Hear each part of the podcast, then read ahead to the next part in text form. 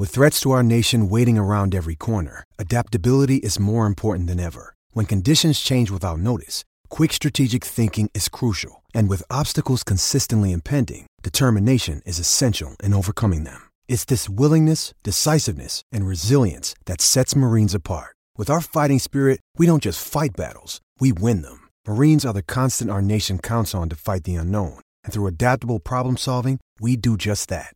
Learn more at marines.com. What's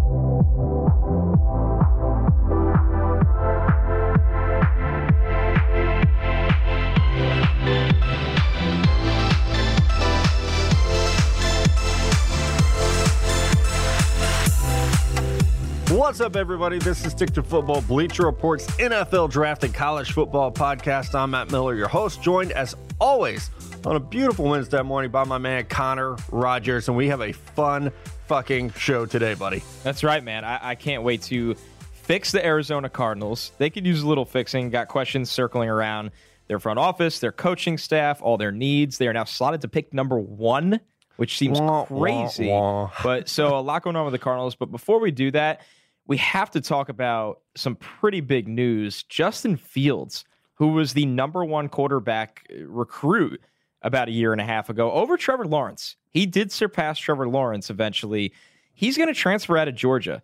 And this is a fascinating decision because it was interesting when he decommitted from Penn State Yeah. and opted to go to Georgia when a lot of people knew already that Jake Fromm was there and Jake Fromm was entrenched as the starter, uh, especially the kind of freshman season he had and you know followed it up with with a strong sophomore year. I mean, was he the best quarterback in the country? No, but he was a damn good one.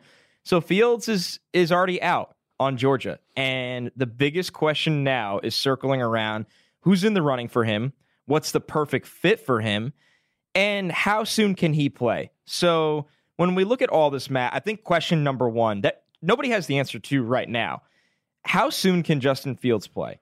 Yeah, it goes back to a, there's a lot going on here. Uh, the easy answer is he cannot play till 2020 because he's an underclassman. He would have to sit out a year. It's called a year in residence. So it would be like if he transfers to Oklahoma, he would have to sit for one year and then would be eligible to play in 2020. Now, there is a way around this, and the NCAA has actually gotten pretty lax about this. It's called a waiver. If he can say that there was a legitimate reason that he's leaving Georgia, then that would open the door for him to play immediately somewhere else. And if you guys remember, something we actually didn't cover on the show, but there was a, a pitcher for the Georgia baseball team who uh, there were some racist comments made.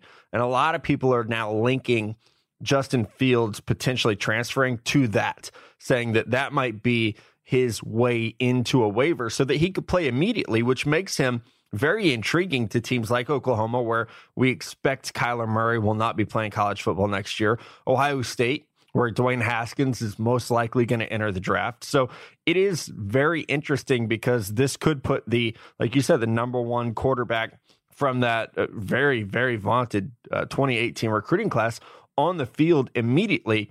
I want to go a different direction with this, though. Th- this is why I have a problem with all these guys, three in a row Jacob Eason, Jake Fromm, Justin Fields. Three times in in three years, a top quarterback committed to Georgia. Two of them will now be gone. Why, why, why would you do this? Why not uh, commit to Penn State? Or maybe keep your recruiting open a little bit longer so that you actually are informed and go somewhere where you have a chance to play. I get it. You all think that you're the greatest college or greatest recruit ever. But Jake Fromm, everyone knew when he got on the field and replaced Jacob Eason, like, holy shit, this kid's very good. And he's going to be good for the next two years until he's draft eligible. Why would you go somewhere where you know you're going to have to sit behind that guy? I never have understood this. There's like 147 D1 colleges, and you got three in a row going to the same spot. My honest assumption, Matt, is that coaches lie to them. They oh, lie to yeah, them. that's- they that's point. convince them that there's a chance they could play that and it just protects them because quarterbacks get hurt. Let's face it. I mean, uh, quarterbacks simply get hurt. So I know it's an assumption and maybe it's a dangerous one. I, just believe that staffs lie to convince Yeah, the best players to go there. It's not just Georgia, right? I mean, we saw no, no. Texas A&M, like uh, Kyle Allen and then Kyler Murray, back to back guys. They were top quarterbacks, and neither of them finished their career there. I mean, so li- listen to this. To just to further prove that point, this is a tweet from Jason Starrett of The Athletic. A top two quarterback recruit has transferred in every class dating to 2010. Phillip Sims, Jeff Driskel, Gunner Kiel, Max Browne, Kyle Allen, Blake Barnett, Shea Patterson, and Jacob Eason, My God. and then Hunter Johnson. Those guys were either the number one or number two quarterback in their recruiting class and all transferred. Yeah, and I think Blake Barnett's transferred like twice. Yeah. So So it's a couple in there for him. It, and, and, and just to look at some of the options here, a, a report from Kyle Rowland said that his sources have told him that Ohio State is the front runner to land Justin Fields. Everybody in the college football world, especially connected to quarterbacks, has a high level of respect for Ryan Day. And I, I do think it's a safe bet that guys will want to go play for him. That does mean something to them. I actually think Ryan Day being the head coach is probably a big reason that Dwayne Haskins has been on the fence about declaring. Because he I knows he with can that. come back next year and dominate. Everybody's like, well, Haskins might be the third or fourth best quarterback in 2020. He should leave now. I get that, but he's going to be very, very good if he stays. So, Ohio State clearly in the running. Uh, where is your stance on where he should go in all of this, though?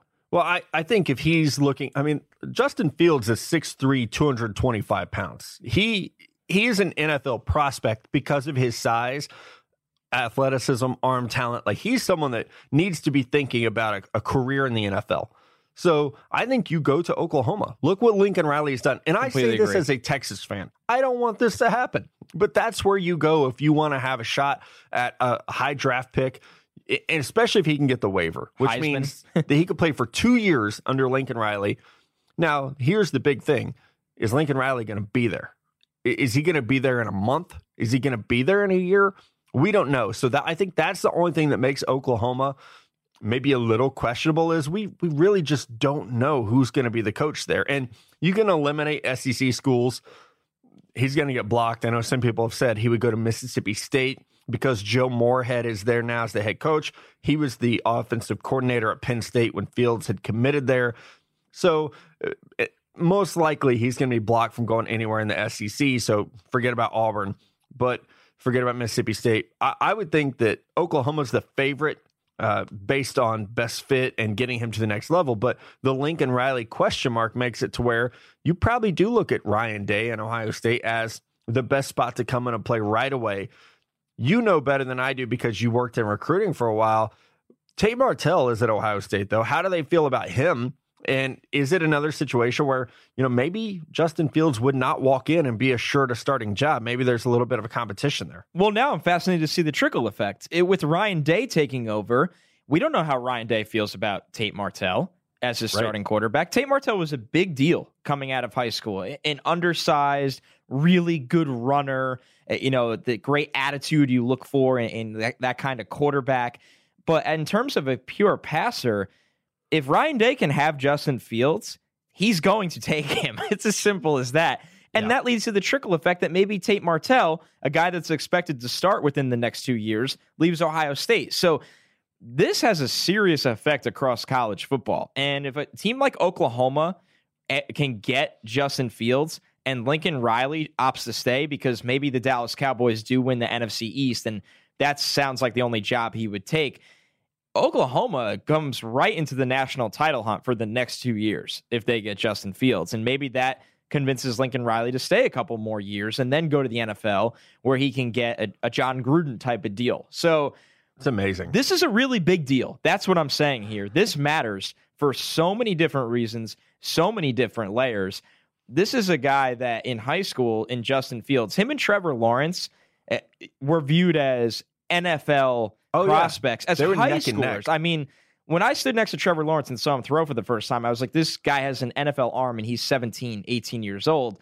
I haven't stood next to Justin Fields and watched him throw yet, but everybody that's seen him, whether it's scouts that have gone through there, people that worked with him in high school, say the same exact thing. So who would you rather have?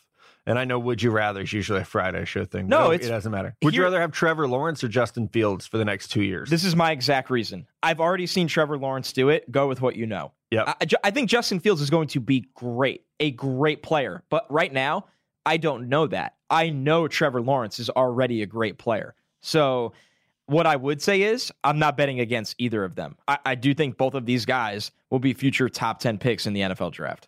Yeah, I, I feel the same way. The devil you know is better than the one you don't, right? And Lawrence has looked pretty damn amazing taking Clemson to that undefeated season. Fields is going to be interesting, though. I remember last summer, man, Georgia fans telling me, like, don't be so sure about Jake Fromm. He might get replaced by this incoming freshman. So we'll see. I, I am curious. I'm going to start asking around about this, and I'll have an answer hopefully soon. How much of Fields' uh, unhappiness with his play time is going to affect our coach is just going to be like, yeah, we don't care. We want him anyway. But, you know, he's like, they asked him about his play and he was like, I handed the ball off good as fuck or something like that. Yeah. And it's like, ah, well, is that just him being upset or, you know, is there a little bit more to it? So it's going to be, but if you can get a guy like that, then I guess you probably don't care about anything else. Well, I think if you get a guy like that, the assumption comes that he's going to play right away. It's not the he's going to sit again, he's going to have to wait his turn again. And like you said, uh, so much of it comes down to the instant impact potential. Like, what if he does get the eligibility to play right away? That just changes everything in this equation. Picking first overall now in the NFL draft, they have surpassed the 49ers, the Raiders. They're, eh, you know, somehow worse than even my Jets. The Arizona Cardinals, Matt, are now the team in line to win the Nick Bosa sweepstakes. But before we get into fixing this team, rebuilding this team, whether it's through the draft, whether it's through free agency and potential trades and all of that, you have to answer the pressing question Is this coaching staff and front office staying or going? That's that is right. Where do you start with this? Is Steve Keim, uh, the general manager, uh, was suspended to start the season because of a. DUI. Uh, I don't mean to chuckle about it, but it's like God, when your GM's suspended, it's it's a rough fucking year, and your head coach might be a one and done type guy who was never like a. It was an odd fit. Like you go from Bruce Arians, who's this like super players coach, badass offensive mind, to Steve Wilks, who's this like kind of quiet defensive coordinator. It, it, I never completely understood it, but here's what I would do. Not what I think will happen, what I would do. Gone. Yeah. Clean the house. Gone. There are guys out there like Ed Dodds. There are guys out there uh, like Brian Heimerdinger. There are guys we feel like could be very good general managers. They're young. They're going to bring an energy to this front office. It's going to be a, a, a big change for what we've seen from the Arizona Cardinals. And Steve Keim has not done a terrible job, but he was ill prepared for the turnover of this roster from Carson Palmer and co to what you have now. And I know they got Josh Rosen, but Larry Fitzgerald is aging out. They have not capitalized on having David Johnson at running back. The defense, Pat Pete's getting older. Do they have a plan there? I just think like this isn't one of those jobs where it's like he's completely destroyed the team, but they are drafting right now predicted to be number one overall. So obviously you haven't done a very good job. I, I would look at cleaning house and starting over with a, a more of a dynamic combo and get someone in there. Uh, I don't, Byron Leftwich has done an okay job as offensive coordinator, but get someone in there that Josh Rosen can learn from, someone he respects, and someone who's going to know how to use a quarterback like that. Yeah, I'm with you all the way here. And I think this front office made an interesting decision that ultimately was in hopes of saving their jobs. And we don't know if they did that yet. My gut is that they didn't. I do think everyone is gone here. I'm very curious to see who they can bring in there. Like, can they lure like a Nick Caserio? Because I do think that's one of the spots where Belichick would be like, okay, you can go to Arizona. Like, that does not conflict with our interest in the New England Patriots here. And that stuff matters to Bill Belichick. I, I don't think they can get a Josh McDaniels or someone like that. So the head coaching search would be very interesting. And like you alluded to, a lot of that has to do with Josh Rosen. But getting back to the decision that this front office made, they opted to not blow things up at the trade deadline this year. And, when you gauge the market, they could have got a really good return for players like Patrick Peterson, like Chandler Jones, like David Johnson. I mean, look at Chandler Jones. He, he's going to be 29 next season. He's quietly had double digit sacks for the last half decade. He's been one of the best pass rushers in the league. So the question they had to say, can we turn this thing around fast enough where guys that are getting closer to 30, like Pat Pete, like Chandler Jones, are they going to still be an impact player on this team when we rebuild the roster? So that's the conflict here. And maybe ownership looks at it and goes, okay, we do need someone to come in here, blow it up, start fresh, work within a three year window, not this one and a half, two year window, it seems to be, and, really commit to Josh Rosen, somebody that they have invested in as a top 10 pick recently. So I, I think the most fascinating question is who can they go get? But at the end of the day, I don't think this staff and I don't think this front office is the right is the right group here to do the full scale rebuild. Which let's not forget, the number one overall pick makes this an attractive job. Oh I oh my believe God, so. yeah. Because when you look at it, this is a team that has a lot of needs. You know, when we were building the rundown, you help punch in here offensive line, cornerback, wide receiver, defensive line. O line is a big one. And it makes me ask if they do pick number one, which I believe they will, do you take Nick Bosa, who to me is far and away the best player in this draft, or do you put this thing up for sale and just get a haul back with the amount of needs that they have? I think this is maybe the one team where you can have that conversation, right? If it's your Jets or my Niners or the Raiders, like, duh, you take Nick Bosa, right? But here's a team that have Chandler Jones, they have Marcus Golden. So it does make it interesting. I would float it. I would at least like get it out there and be like, hey, uh, we're we would talk. Kind of like Cleveland said last year. Like, yeah, we'll listen. Call us. We'll we'll listen to anything you have. Marcus Golden is going to be a free agent after this year, so there might be an opening opposite Chandler Jones, who you mentioned is one of the best pass rushers in the entire NFL. So I think you can listen. If you don't get back that, you know, incredible haul like what the Rams gave up for Jared Goff, then you take Nick Bosa and you feel really damn good about the fact that you have Chandler Jones and Nick Bosa. But and I I think this is even a situation where like you're you're asking me if I would sell this pick. I'm not saying you trade from one to twelve, but if the Niners are sitting at four and they want Nick Bosa, and normally you wouldn't trade within your own division, I would listen. If the Jets want Nick Bosa, and I don't know they don't have a lot of picks to, to trade me, but hey, how about Leonard Williams and you're picking round one to come up a couple spots? That's a conversation I would have. And the Raiders have a shit ton of picks, so you know yeah. they can package to get up there. I think you listen and make this a seller's market where you have the number one pick and there's one player everyone wants that you could use, but eh, it wouldn't hurt to slide back and get an Ed Oliver because what they what they more so lack right now is that interior pass rush. So why not? Why not trade back two, three spots? Maybe you get Ed Oliver or Quinnen Williams. Those are guys that we all kind of like neck and neck. Maybe you get Jonah Williams and try to fix an offensive line that's been terrible at protecting a, a very good quarterback, but an immobile one in, in Josh Rosen. And I know their O line's banged up and, and just getting guys back healthy is going to help there, but they could also use more talent there. So if it's me, I'm actually selling this pick because I, I like Nick Bosa a lot.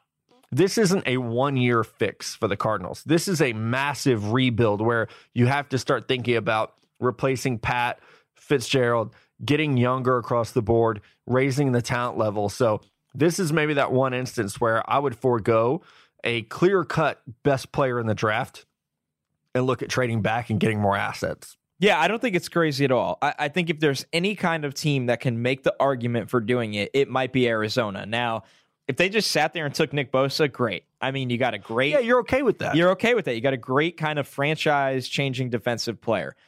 But if you are going to look to trade it, I might even double down here. I might look to do business with a team like the Raiders that should be picking top three, where maybe you could somehow get back an extra one.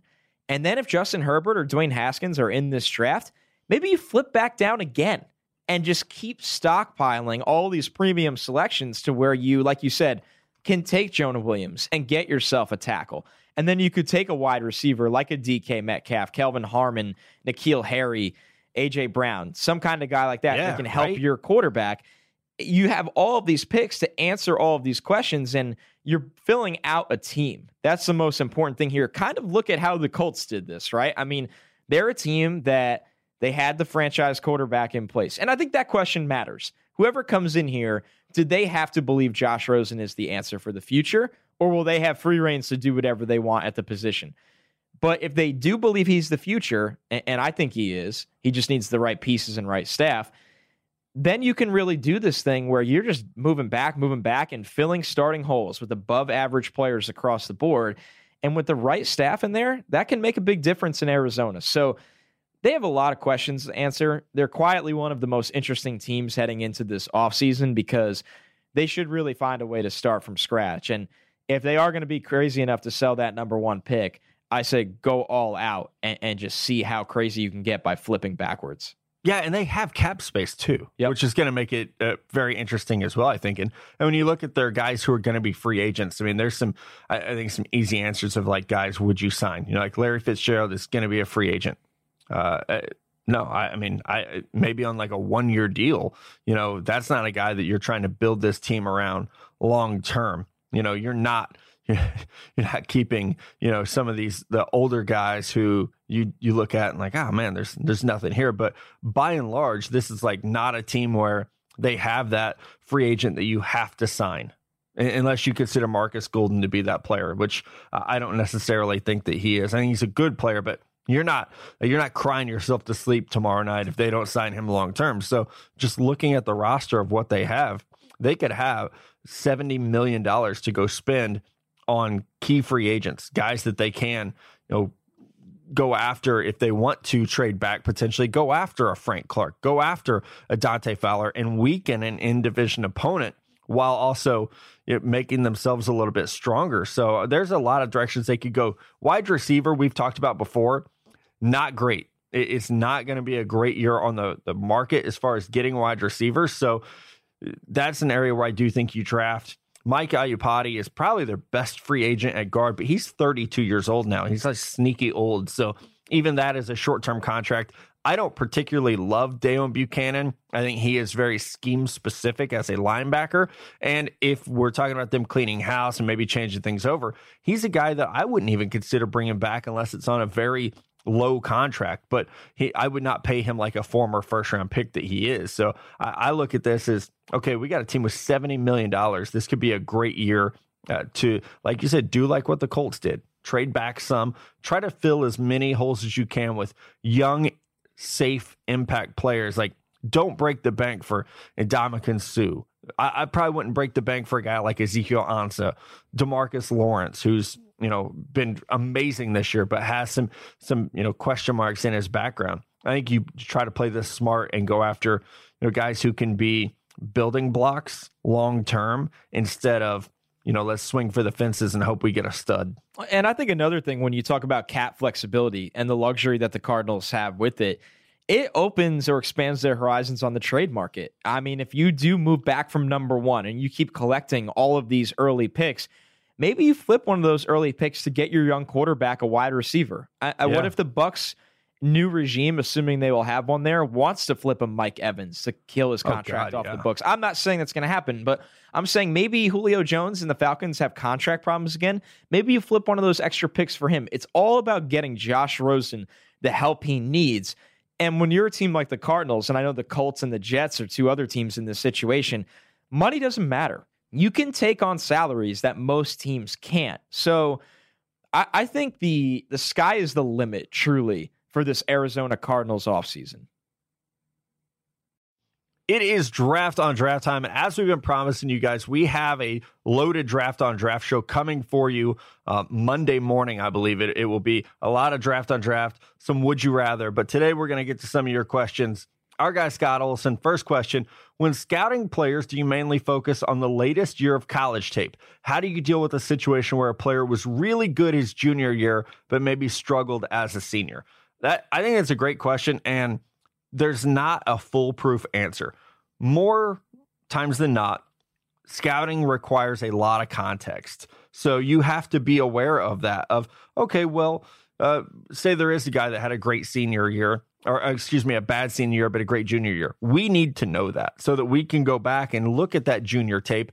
With quarterbacks, I make a rule to watch every throw they've made in college just because of situations like this. So it, it is, uh, I think, a situation where you have to be smart and you have to pay attention to, you know, the notes that you take year round on these guys and, and to be connected enough to ask and to get feedback from coaches or teammates or scouts so that you you can they can tell you like oh yeah well this guy you know he was hurt this year but how oh, you should have saw him last year and those types of things can really help I completely agree. I think a good example was last year Darius Guice, and, and I know he had the really Yeah. unfortunate luck of, you know, having a significant knee injury in the preseason this year. But reports before that, like in camp, his first preseason game, it, he was looking like the guy he was early on in his career at LSU. I remember something we heavily talked about on this podcast was that his last year at LSU, he was playing banged up and just didn't look like the same guy. He looked like a good player, but not an elite running back. And, and I think that stuff matters because that's how teams can miss on guys. That's how, eh, whether it's scouts or media scouts, can miss on guys. I think it truly does matter year to year if a player is hurt or maybe a scheme change or maybe a rift with a coaching staff. I, I mean, even look at someone like Alvin Kamara, like was just sitting on the bench, and that's the coaching staff's fault at Tennessee because he's always been a really good player and it just never made sense. And then he gets to the NFL, and everyone's like, "How did this guy fall to the third round?" It's like, well, sometimes college staffs aren't always the brightest. That that does matter sometimes. So It it really does. Yeah. Yeah. There's a lot so much that goes into player evaluation and like this is a great question because of that. It's not always just watching a guy's tape. this next one from Tyler Fornes. It's really easy to find the NFL All 22 film with Game Pass, but what is the best way to find the film for college players? I'd like to try and scout players before the draft, but finding the film is my current struggle. Uh good luck, buddy. It's black. Um, it's a, it's a black market. It really is. Yeah. I know it sounds crazy, but like, uh, there's no real. We get this question a lot. I would say we answer it at least once a year. It's truly on the black market.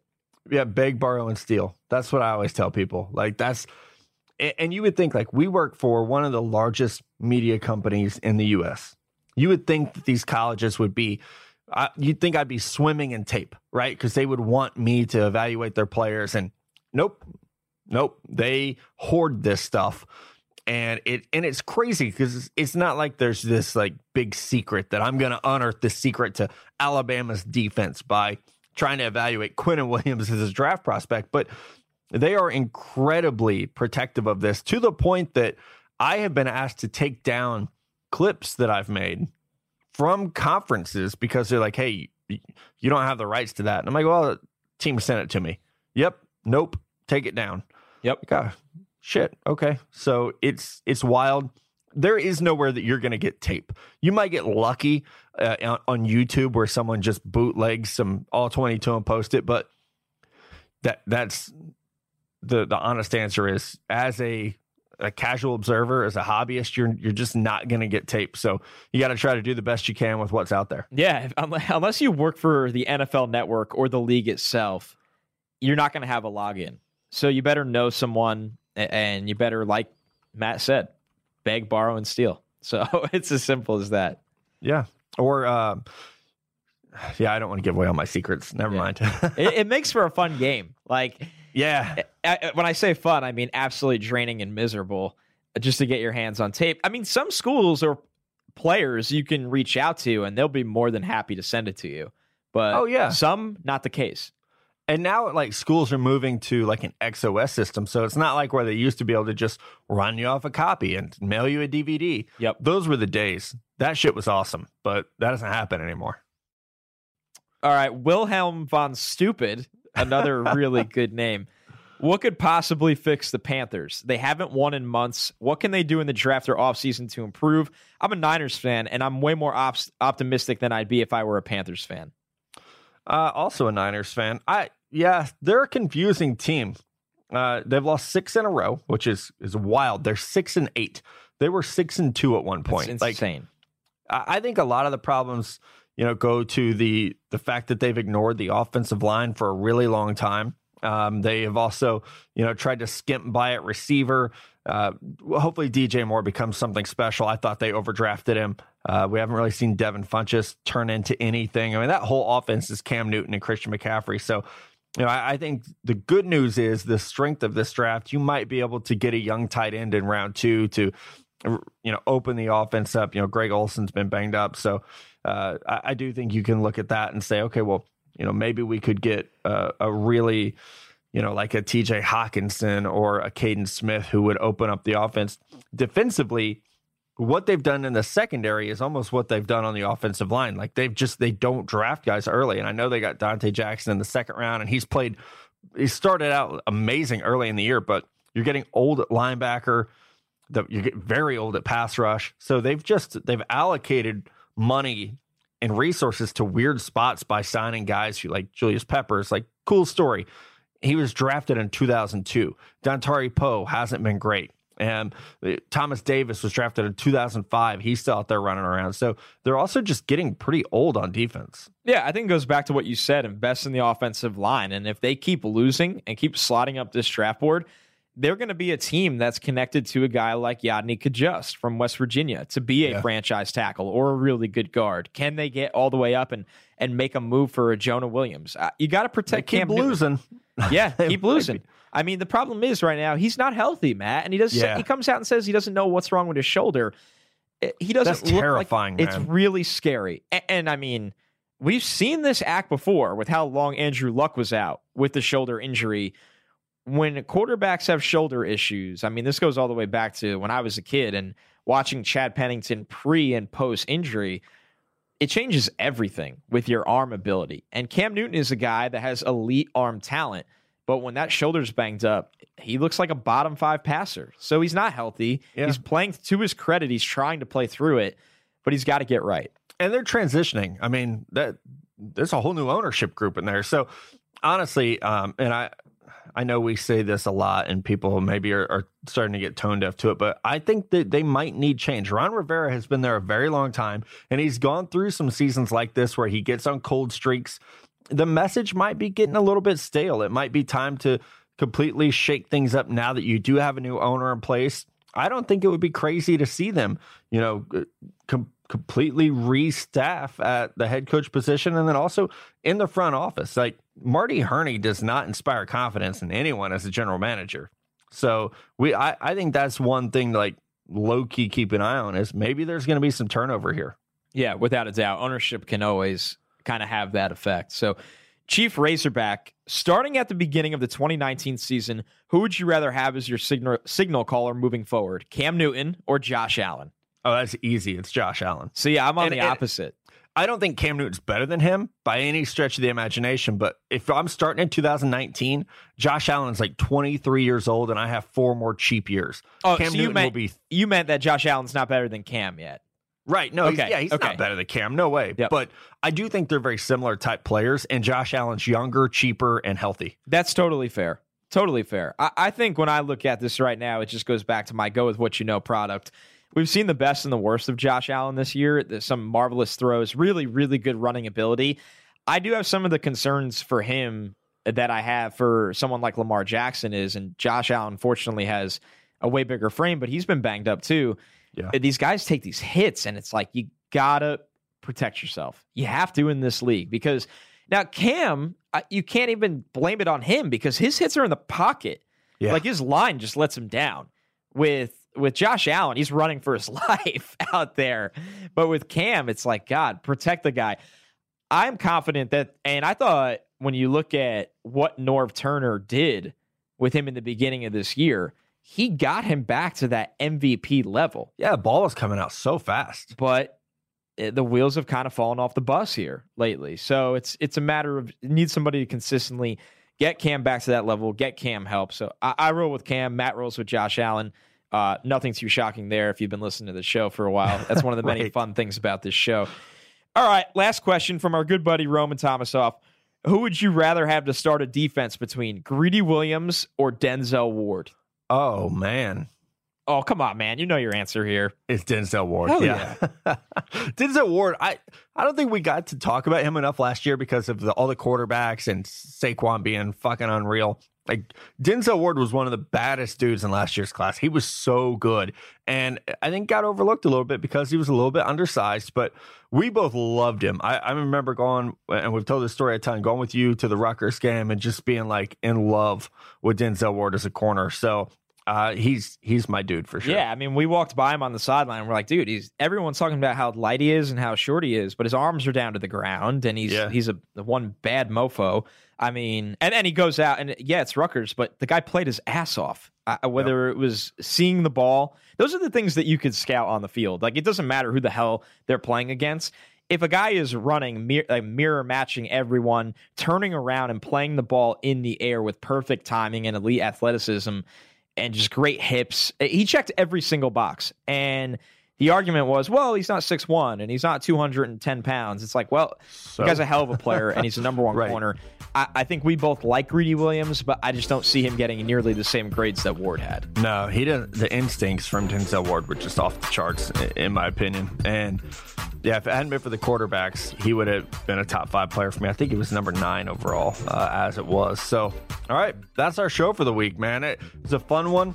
Uh, I am now off on vacation. I cannot wait to Same. get out of this office uh, for a couple days, but we will still be around. We have a great show coming out for you guys Friday morning, uh, and then we'll be back Monday morning, Wednesday morning, Friday morning next week. So you're not going to miss a beat as we get into the, the week of Christmas. Stick to football will be here to get you through it all. So for Connor, I'm Matt, and we will talk to you all next week.